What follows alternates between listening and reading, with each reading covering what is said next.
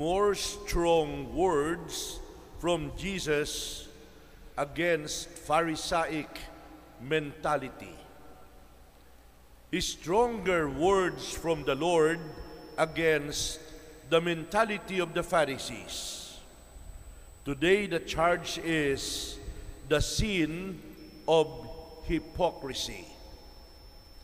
My dear brothers and sisters, Jesus always hit hypocrisy hard. Jesus pronounced many woes against the scribes and the Pharisees, whom he repeatedly called hypocrites. Jesus warned the disciples, Beware of the leaven of the Pharisees, that is hypocrisy. Like leaven, hypocrisy starts small and hypocrisy starts unnoticed. It doesn't seem to be a big deal, but if it is not quickly checked, hypocrisy spreads. What is hypocrisy? In essence, hypocrisy refers to the act of claiming to believe something but acting in a different way. Claiming to believe something but the person acts differently. The word hypocrisy is derived from the Greek term for actor, which literally means one who wears a mask. In other words, a hypocrite is someone who pretends to be what he is not. The Bible calls hypocrisy a sin. There are two forms hypocrisy can take that of professing belief in something and then acting in a manner that is contrary to that belief and that of looking down on others when we ourselves are flawed and mistaken. The prophet Isaiah condemned the hypocrisy of his day. Isaiah said, The Lord says, These people come near to me with their heart, with their mouth, and they honor me with their lips, but their hearts are far from me. And our Lord Jesus took an equally staunch stand against hypocrisy that he calls sanctimony. What is the meaning of the word sanctimony? Sanctimony means hypocritical holiness. That is why a sanctimonious person is hypocritically a hypoc uh, his holiness is hypocritically pharisaical. And Jesus called the hypocrites wolves in sheep's clothing. They are like whitewashed tombs. They are snakes and brood of vipers. They are blind guides at the same time. My dear brothers and sisters, our Lord addressed another form of hypocrisy in the Sermon on the Mount when our Lord said, Why do you look at the speck of sawdust in your brother's eye? But you do not pay attention to the plank in your own eye. How can you say to your brother, Brother, let me take the speck out of your eye, when all the time there is a plank in your own eye? You hypocrite, the Lord says.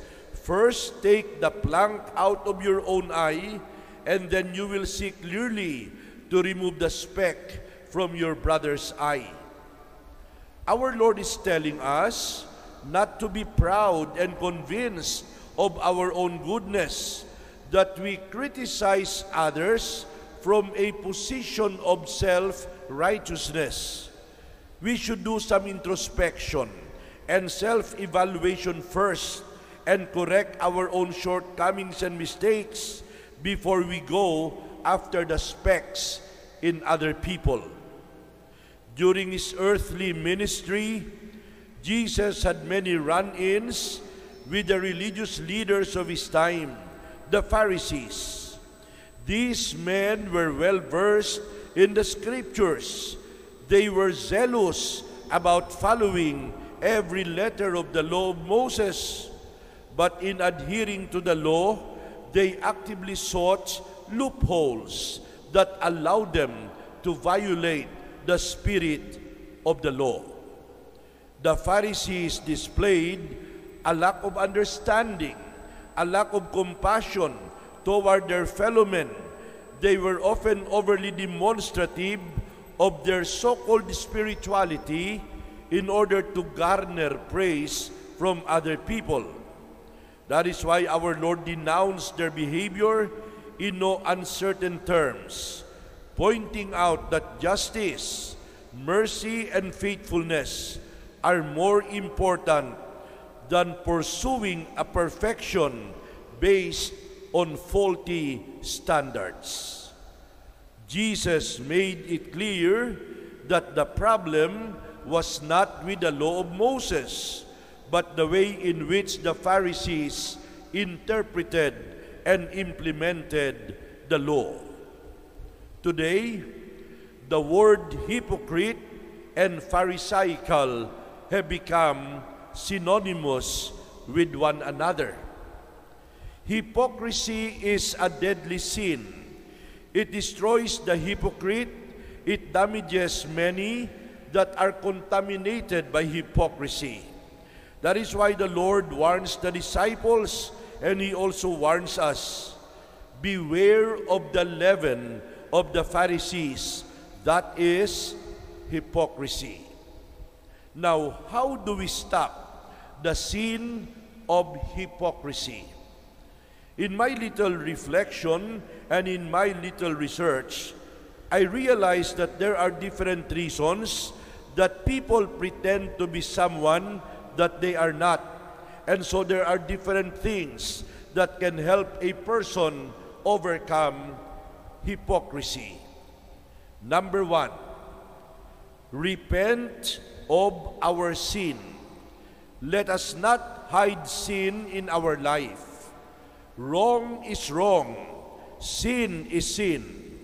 The Pharisees put much effort in acting righteously, but their hearts were actually full of sin. Number two, stop seeking the praise of other people. Please God alone rather than men. Our only admirer should be God we must choose godly character over worldly reputation. Number three, practice what we teach.